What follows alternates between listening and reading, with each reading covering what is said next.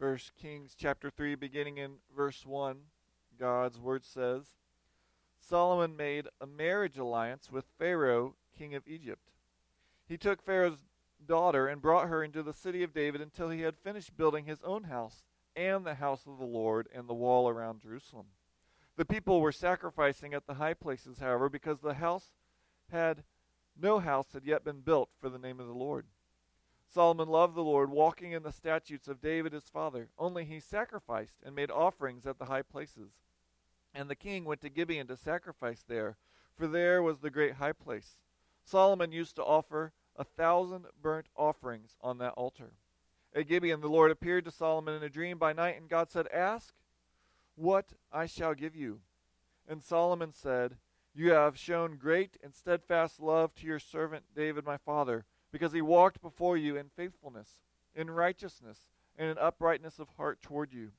And you have kept for him this great and steadfast love, and have given him a son to sit on his throne this day. And now, O Lord my God, you have made your servant king in place of David my father, although I am but a little child. I do not know how to go out or come in. And your servant is in the midst of your people whom you have chosen, a great people, too many to be numbered or counted for multitude. Give your servant, therefore, an understanding mind to govern your people, that I may discern between good and evil. For who is able to govern this, your great people? It pleased the Lord that Solomon had asked this, and God said to him, Because you have asked this, and have not asked for yourself long life, or riches, or the life of your enemies, but have asked for yourself understanding to discern what is right, behold, I now do according to your word. Behold, I give you a wise and discerning mind, so that none like you has been before you, and none like you shall arise after you. I give you also what you have not asked, both riches and honor, so that no other king shall compare with you all your days. And if you will walk in my ways, keeping my statutes and my commandments as your father David walked, then I will lengthen your days. And Solomon awoke, and behold, it was a dream. Then he came to Jerusalem and stood before the ark of the covenant of the Lord, and offered up burnt offerings and peace offerings, and made a feast for all his servants. Well, Annie Dillard tells of the ill-fated Franklin expedition to the Arctic in eighteen forty-five. She writes that Odyssey was a turning point in Arctic exploration because of its well-publicized failure. The preparations made were more suitable for the Royal Navy Officers' Club in England than for the frigid Arctic. The explorers made room on their ships for a large library, a hand organ, china play settings, cut glass wine goblets, and sterling silver flatware instead of additional coal for the steam engines. The ornate silver flatware was engraved with the officers' individuals' initials and family crest. Search parties found clumps of bodies of men who had set off to walk for help when their supplies ran out. One skeleton wore his fine blue cloth uniform, edged with silk braid in it. Hardly a match for the bitter Arctic cold. Another apparently chose to carry with him the place settings of silver flatware. What must he have been thinking to take sterling silver tableware in search for help and food? One cannot imagine that any of these sailors' adventurers would have said as they neared death on the frozen landscape, I wish I brought more silver place settings. Well, the nature of your task, of your expedition, determines what is needed. If you're in the Sahara, water is an essential necessity. If you're walking through a rainforest, not as much. What is a necessity for life? What do you really want or need? We're upon Christmas. If you could get anything for Christmas, what would you ask for? Would it be a certain toy, an electronic, maybe a tool, some clothing items? Maybe it would be more time with family and friends, your health, a job, or improved finances. Maybe it'd be something intangible but still very real, such as restored relationships, salvation of a loved one, or world peace. We love to ponder questions, ask these things, but for Solomon, these were not hypothetical questions. Early in his reign, as we just read, God appeared to him and asked Solomon for whatever he wanted. in this story, we basically see three things. We read the first two. The first, we see Solomon's request, and then God's response. And then later we'll read an example in verses sixteen through twenty-eight of this wisdom that is revealed. But the chapter begins in an interesting way with several confusing, at least to me, statements about Solomon. It starts by saying he married the queen, the princess of Egypt. Now, there doesn't need, seem to be anything explicitly wrong with this, because the Israelites were told in Exodus thirty-four and Deuteronomy seven not to marry the people of the land. Well, Egypt was not in the land. Yet, there seems to be a little bit of a compromise, because in Deuteronomy seventeen, in the commands to the king, it tells him not to let the people go back to Egypt. Do not return to there to buy horses. Now, Solomon's not buying horses, but he is kind of getting near the cookie jar, you might say. As well as you compare the various dates of his reign and his son Rehoboam, it appears that Rehoboam was already born and that he was already married to Naamah the Ammonite. Here he seems to be breaking the command of not getting many wives. As well, verse two, there's a suggestion, though not a declaration of problems, and that is that there's still these high places and that the temple had not yet been built. Now, Solomon just came to the throne, so he couldn't resolve this immediately, but it'll take him four years to start. And then it's going to take him seven years to build it, which will add up to about eleven years, whereas it'll take him thirteen years to build his own house. A slight compromise in priorities, we might say. And yet, even though all that is said, notice what it says in verse three. Solomon loved the Lord. You can read from Genesis to Malachi, and no other person is described as loving the Lord. Now, we're told to love the Lord. The psalmist will say he does love the Lord, and yet no other person is described in the Old Testament as someone who loved God. Not just emotional feelings, because it says he walked in the statutes of God, David's father. Now, this is high praise for Solomon. So what should we make of this? Should we think of Solomon well, or should we think of him poorly? Well, if to admire someone they have to be perfect, you'll never admire anyone, because no one except Jesus is perfect. I think to be the only person declared to love God in the Old Testament is giving us a sign. You should emulate Solomon and what he's doing right here. I think one man captures it well. He says, we're presented with a Solomon who does love God, who shares his father's David's commitment to God. But yet, right at the very beginning of his reign, he also carries with him the seeds of his own destruction. And we probably are all the same. But Solomon here stands as a great example in many ways, and we see that by what happens next. He goes in chapter four and he worships at this town Gibeon, and he offers a thousand sacrifices at the high place. Now, that is not a negative comment. That's actually quite positive. The high places will be a temptation for Israel, but here, the one in Gibeon was actually one showing loyalty to God. I say that because in Second Chronicles one, it tells us that David brought the Ark of the Covenant to Jerusalem, but the tabernacle of the Lord was in Gibeon. Solomon was going to the tabernacle to worship. And this is why they needed a central place of worship, because they had multiple places. And yet they were not there. And while there, while Solomon is worshiping, God appears to him in a dream and asks what he wants. Now, we went a poll, had a poll through our city. What do you think people would say? You can have anything. Genie in a bottle. You can have whatever you want. If we looked what people crave online or on shows and movies, it would be fast cars, extremely attractive and adoring people hanging all around you, money, extravagance in all of life, food, vacations, lifestyle. Maybe it's power, prestige, people hanging on your every word. Now, probably many of you are like, oh, those are materialistic desires. I wouldn't want that, but sure, it would be nice to not have to worry about money. Sure, it would be nice to not have to worry about my health anymore. Maybe I'd ask for that. I'm not asking for Mister Wonderful or Missus Wonderful. I just want Mister or Missus Well, what would you ask for? What would make life perfect? Notice Solomon's response in verse six. He doesn't begin by going, oh, I've been waiting. He begins by praising God. He praises God for his steadfast love. The Hebrew word for steadfast love is his hesed. It gets translated in various ways through other versions. It refers, refers to God's loyalty to his promises, his being faithful to keep his covenant with his people. You know, our love for God, it varies between a flame and a flicker. But God's love is unwavering. He has steadfast, loyal love. Where we have divided hearts, God's heart and actions are always true and loyal.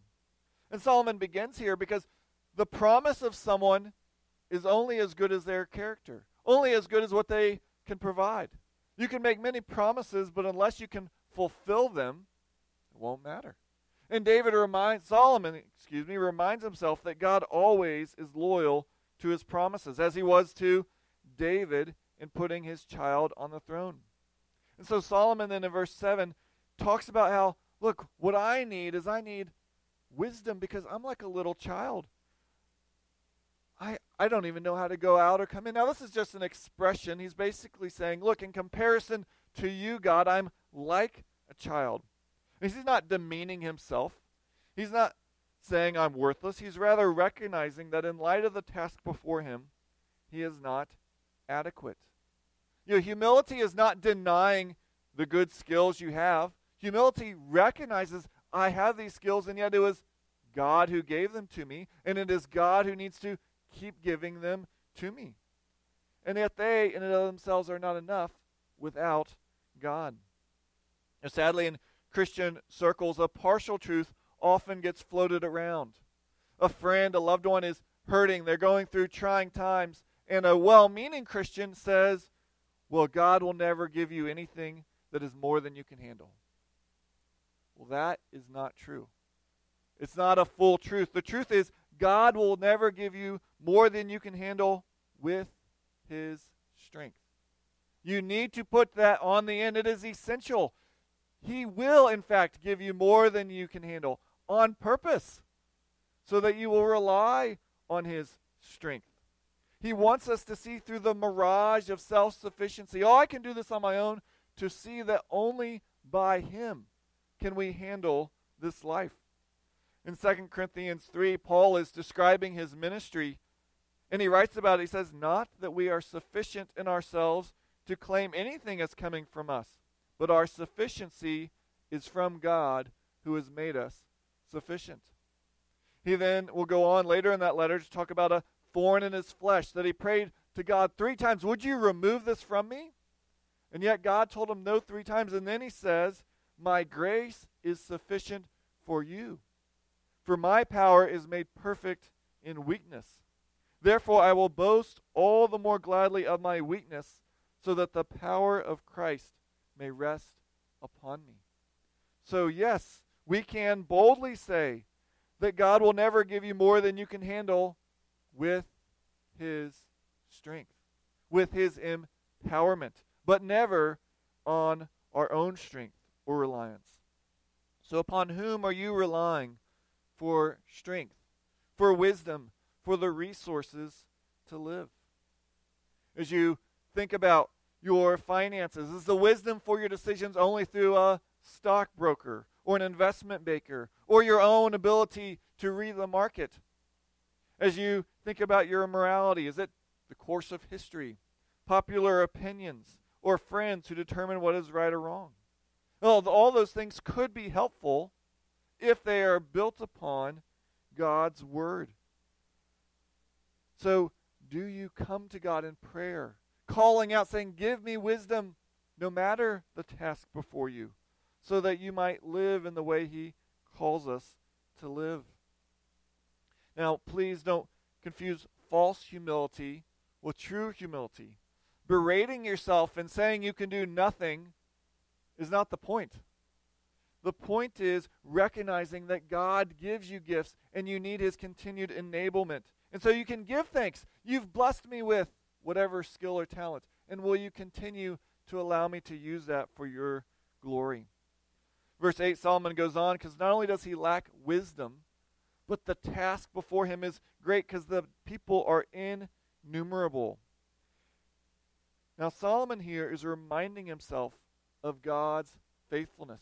The language of a people that can't be numbered is tying to the promise that God made to Abraham that one day your people will be like the sand of the seashore that cannot be counted. Solomon here is doing what we always do, and that is reminding himself of what the person has done in the past so they can have confidence today. It's what people do when the other person goes, I'm going to die. I'm so hungry. It's four o'clock, and it's not yet time for dinner. And so, so what does Sarah say? Jeremy, we've been married fifteen years. Have I ever let you starve? No. Don't you think I'm going to make you dinner again? Yes. So do you think I'm going to stop today? No. And so then I cheer up, and I make it till six o'clock. It's the confidence of what they've done in the past that gives us hope for today.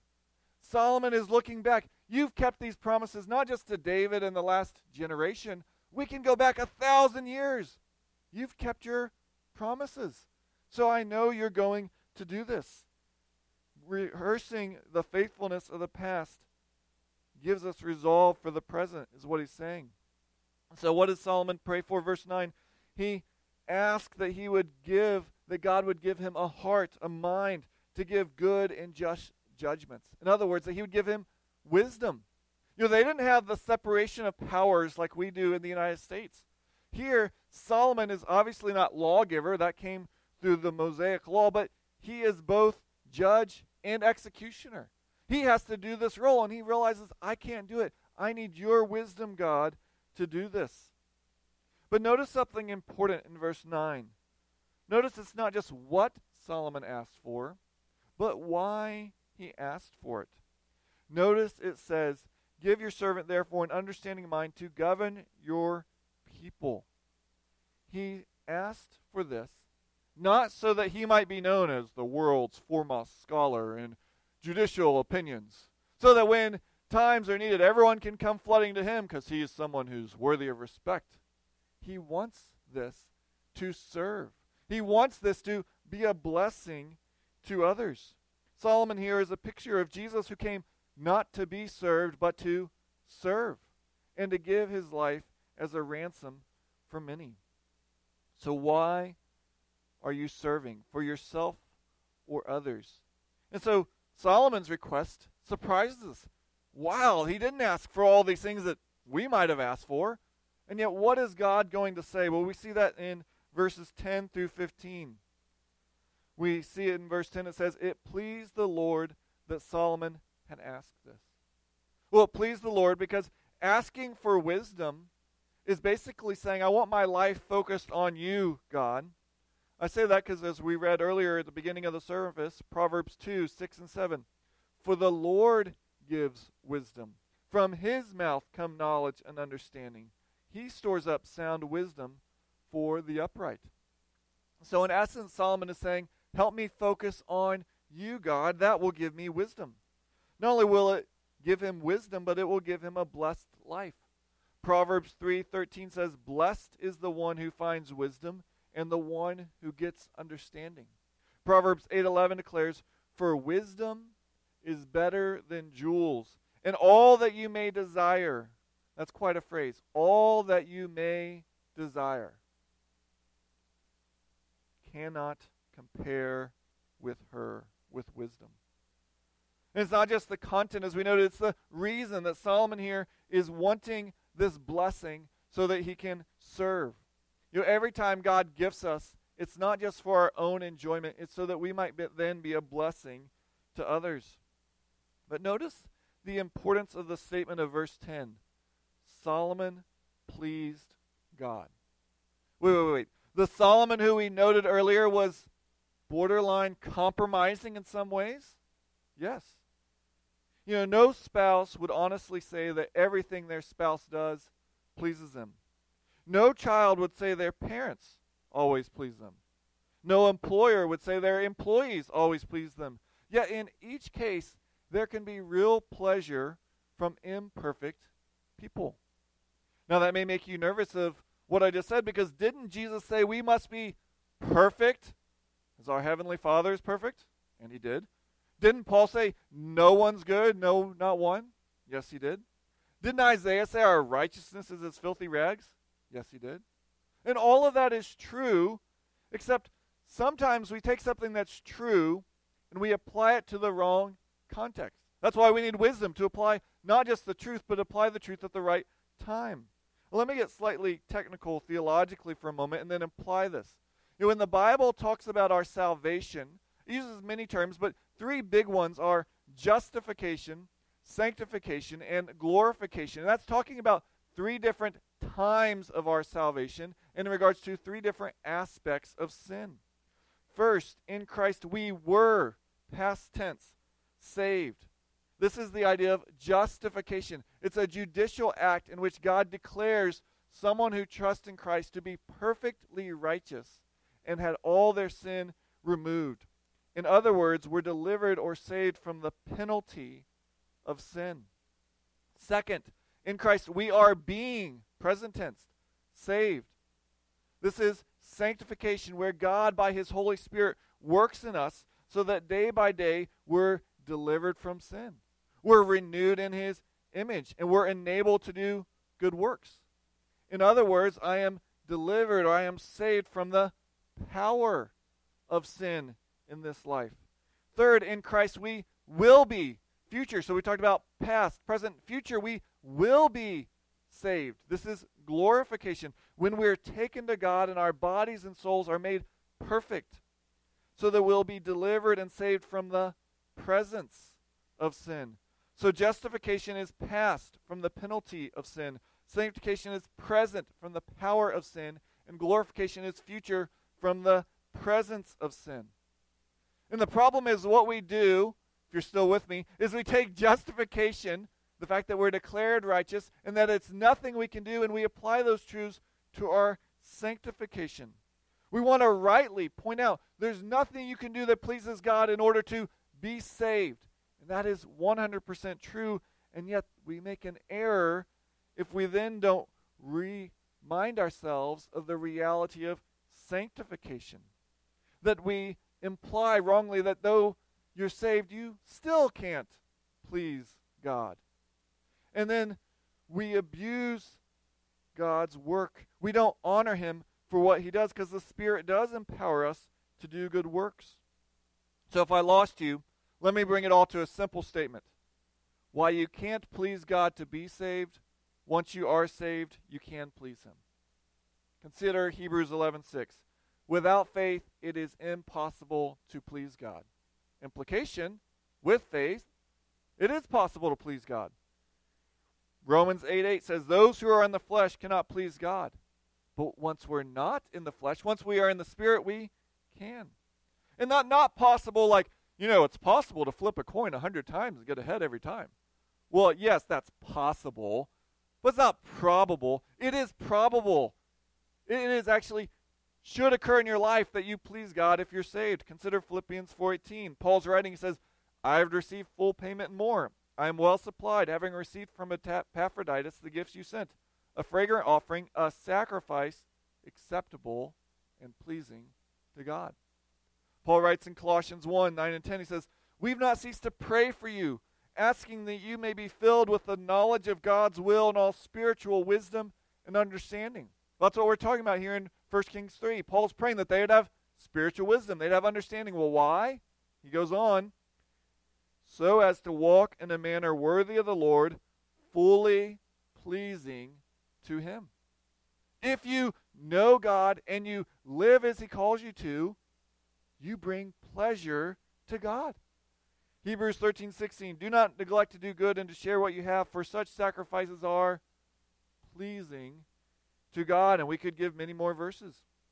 Now, this is really important, because in our desire to keep justification by faith alone, nothing we do, I think we undercut people's motivation to do good.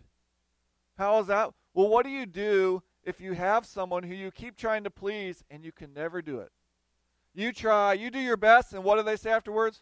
Well, you made this mistake. They're always pointing out the wrong thing you do. They're always saying, well, you didn't do it good enough. And sadly, some of you have had parents like that. You may have bosses like that. And what do you finally do? I quit. I'm done. No one can please you. And so you stop trying. And yet God shows us by his Spirit, by faith, we can hear, well done, good and faithful servant. Not just because of what Christ did, though that's true. It's because he empowers us so that we might now live lives that please him. And so here we see that since this pleased God, verse eleven, God is going to give him this request. He's going to give him other good things. And since he didn't ask for long life or riches or the death of his enemies, but instead to have wisdom, God's going to give him that request. As well, he's going to give him the riches and glory he did not ask for. Now here is a good reminder that we don't become super spiritual. Well, yes, this Christmas I'm not asking for any gifts because I only want wisdom from God. Would you give me a thicker Bible and more commentaries? You know, the, God blesses, he doesn't curse Solomon by giving him riches and honor. It's not bad to ask for physical things. The question is what is not what is the good and the bad gift. The question is what is the good and the better gift. We're talking about comparison of good things, not evil versus justice or right versus wrong. So here we must realize it's not wrong to desire these things, but are they the greatest thing in our life? And so Solomon is blessed by God. And then he awakes and he goes and he offers more sacrifices and he gives gifts to his servants. You know, that's reminding us that God delights to give good things to his children. James four captures the reason God doesn't often give us what we want, though. It says this, you do not have because you do not ask. You ask and do not receive because you ask wrongly to spend it on your passions. In other words, God wants to bless you. He wants to give you good things, except he loves you too much to give you things that are going to take away your love for him, that will lead you into idolatry. And so we have seen here that Solomon doesn't want that. He wants to serve God. He has a life that is focused on pleasing God and serving others. And so now the story goes from telling of God's blessing of wisdom to seeing that wisdom revealed. We see this in verses sixteen through twenty-eight, and I'll read beginning in verse sixteen. Then two prostitutes came to the king and stood before him. The one woman said, "Oh, my lord, this woman and I live in the same house, and I gave birth to a child while she was in the house. Then on the third day after I gave birth, this woman also gave birth, and we were alone. There was no one else with us in the house, only we two were in the house. And this woman's son died in the night because she lay on him. And she arose at midnight and took my son from beside me while your servant slept and laid him at her breast and laid her done, dead son at my breast. When I rose in the morning to nurse my child, behold, he was dead. But when I looked closely in the morning, behold, he was not the child that I had born. But the other woman said, No, no, the living child is mine and the dead is yours. The first said, No, the dead is yours and the living child is mine. Thus they spoke before the king. And the king said, The one says, This is my son that is alive, and your son is dead. And the other says, No, but your son is dead, and my son is the living one. And the king said, Bring me a sword. So a sword was brought before the king, and the king said, Divide the living child in two, and give half to the one and half to the other. Then the woman whose son was alive said to the king, Because my heart yearned for her son, O my lord, give her the living child, and by no means put him to death. But the other said, He shall be neither mine nor yours, divide him. Then the king answered and said, Give the living child to the first woman, and by no means put him to death. She is his mother. And all Israel heard of the judgment that the king had rendered, and they stood in awe of the king, because they perceived that the wisdom of God was in him to do justice." And so here we have this story, a well-known Bible story, in which these two women, these two prostitutes, both become pregnant, and they both have a son within three days. Yet tragically, in the night, one of them smothers their child. And yet that mother switches the baby as the other mom, probably so exhausted, didn't wake up. And when the other mother wakes up, she finds that a child, though she soon discovers not her own child, is dead. And so they come to Solomon. They're going back and forth. And the situation is extremely challenging for several reasons. First, the children is so, are so young that you can't point out family resemblance. They're not old enough to have developed such things. Second, there's no other witnesses to the birth or to the death. Third, it happened in the night, so both can claim this happened. Fourth, the death happened in such a way that either could have done it. So Solomon's in quite a legal predicament as to what to decide, since both say, my son lives and her son died. So you have to give the living child to someone, but which one? Well, Solomon then declares that the way forward is to have a sword and cut the child in half. Now we need to pause here because some people really misunderstand the story at this point. Solomon, as will be borne out, was not actually saying, we're going to cut the child in half. Solomon's wisdom recognized something about the situation, something that would in fact prevent prevent the child from being cut in two. What he needed was a way to show what that something was. And the proposition of cutting the child in two brings that to the surface. We see this immedi- immediately because the woman whose son lived, out of her compassion for her son, says, no, do anything but kill it. You can give the child to the other woman. And the other woman, in her spite, is fine to have the child cut in two. What's going on is that Solomon's wise perception brought to light what he already knew, and that is only the true mother would care enough to give it up. And thus he declares that this child go to the correct mother. And then by this report, Solomon's fame and the fear of the people of him grows, so that they see that the wisdom of God was upon him for justice. And Solomon's handling this authenticated that only God could have given him such wisdom. And the author makes clear that what Solomon asked for was actually given. Solomon asked for justice, to be able to rule justly. And three times in verse twenty-eight, in the Hebrew, it uses that word, showing that Solomon didn't just have any dream that he conjured up. God himself spoke, and God gave him this wisdom. Well, this wisdom is not just something Solomon could have. James one tells us that anyone who lacks wisdom should ask God, who gives generously to all. You know, having this wisdom is similar to having our daily bread.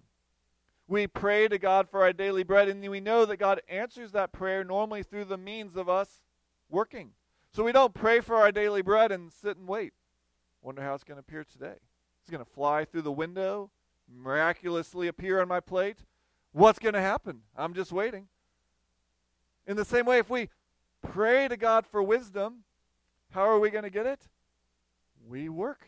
We know that he works through means. As we read earlier in the beginning of the service from Proverbs two, Solomon used these words, treasure it up, make your ear attentive, incline your heart, call out, raise your voice, seek it like silver or search for it as hidden treasure. If I told y'all that the dumpster behind the church has one thousand dollars in it that got thrown away, some of you would be dumpster diving before I could be done with this sentence. You want that money. You would search for it like hidden treasure. You would go through anything because you want that money. Solomon's saying you should want wisdom more than you dumpster dive for one thousand dollars in cash. You should be willing to do anything to know wisdom. And yet we need to be clear, when the Bible talks about wisdom, it's not talking about some abstract philosophical search. You know, true wisdom is not in emptying your thoughts, nor is it in having a litany of degrees after your name. True wisdom is not found in journeys to far-off mountains, nor is it found in the halls of academia. Wisdom is found in the source of all wisdom, Jesus Christ. Paul, writing to the church in Colossae, tells of Christ, and he says, in whom are hidden all the treasures of wisdom and knowledge. And so if you want to search for wisdom, search to know and be known by Jesus Christ. And there's no better search, because you can hunt for many things and not get it. Everyone who seeks for Christ can be found by him. And this is not just a one-time experience. Oh, yep, I checked that. I'm saved. I know Christ. Paul, who was an apostle, said, I want to know him. He wanted to daily grow in his love and knowledge of who Jesus was. Every day to be growing in his appreciation for God. Because God himself is good. To know him is to know joy. Well, sometimes the reality of life is pressed upon us. The urgency of the situations before us remove all the clutter and distractions of life and bring into focus what is truly essential. The eighteen forty-five Franklin expedition through the Arctic that we mentioned earlier didn't realize this, but Ernest Shackleton did. In nineteen fourteen, he captained a crew on the Endurance with other ships to sail down to Antarctica and to reach the South Pole. They set off with high hopes, eager enthusiasm, enthusiasm, and even Queen Alexandra gave them gifts. Well, things began very well. They looked like they were going to make it, and then their ships got trapped in ice. And the ice kept growing and getting tighter together until their ships were pinned and crushed. And so they abandoned the ships, and they took everything off they needed, even a few lifeboats. And yet Shackleton realized you can't live on an icy wasteland forever. You need to get off. And so he began to plan a trip so that they might live. And he called the men together, and speaking with utmost conviction, Shackleton pointed out that no article was of any value when weighed against their ultimate survival. And he exhorted them to be ruthless in ridding themselves of every unnecessary ounce, regardless of its value. After he spoke, he drew out a gold cigarette case and gold sovereigns, and he threw them into the snow. Then he took out the Bible that Queen Alexandria had given him, and he ripped out the fly leaf. He ripped out the twenty-third Psalm, and he ripped out Job thirty-eight, twenty-nine through thirty, which says, "From whose womb did the ice come forth? And who has given birth to the frost of heaven? The waters become hard like stone, and the face of the deep is frozen." Shackleton realized that what mattered most was not gold or gifts. He threw them at his feet in the snow. But it was the one, it was to know the one who controlled all, the ice and the snow. And didn't just control all, but who cared for him as his shepherd. Now notice, it wasn't that when he began the trip he said, well, I can't take anything nice on a journey. It's only the essentials. He had gold he could throw in the snow. And yet he realized in comparison between good, better, and best, what's best is living and knowing the living God. So he needs the things to live, and he needs God's word. And so he hangs onto it. He could differentiate between what is essential and what makes life more enjoyable. So what is it that is essential to you? What is it that will give you the greatest thing on earth? Jesus says, I am the life. I come that you might have life and might have it abundantly. And so would you seek him and know true wisdom, true joy? Let's pray. Oh Lord, give us such wisdom. Lord, as we go through life, there are many decisions and choices, and the clutter of life often squeezes out what is best. Lord, may we see and cherish what truly matters. May we see you in your Son. It's in his name we pray. Amen.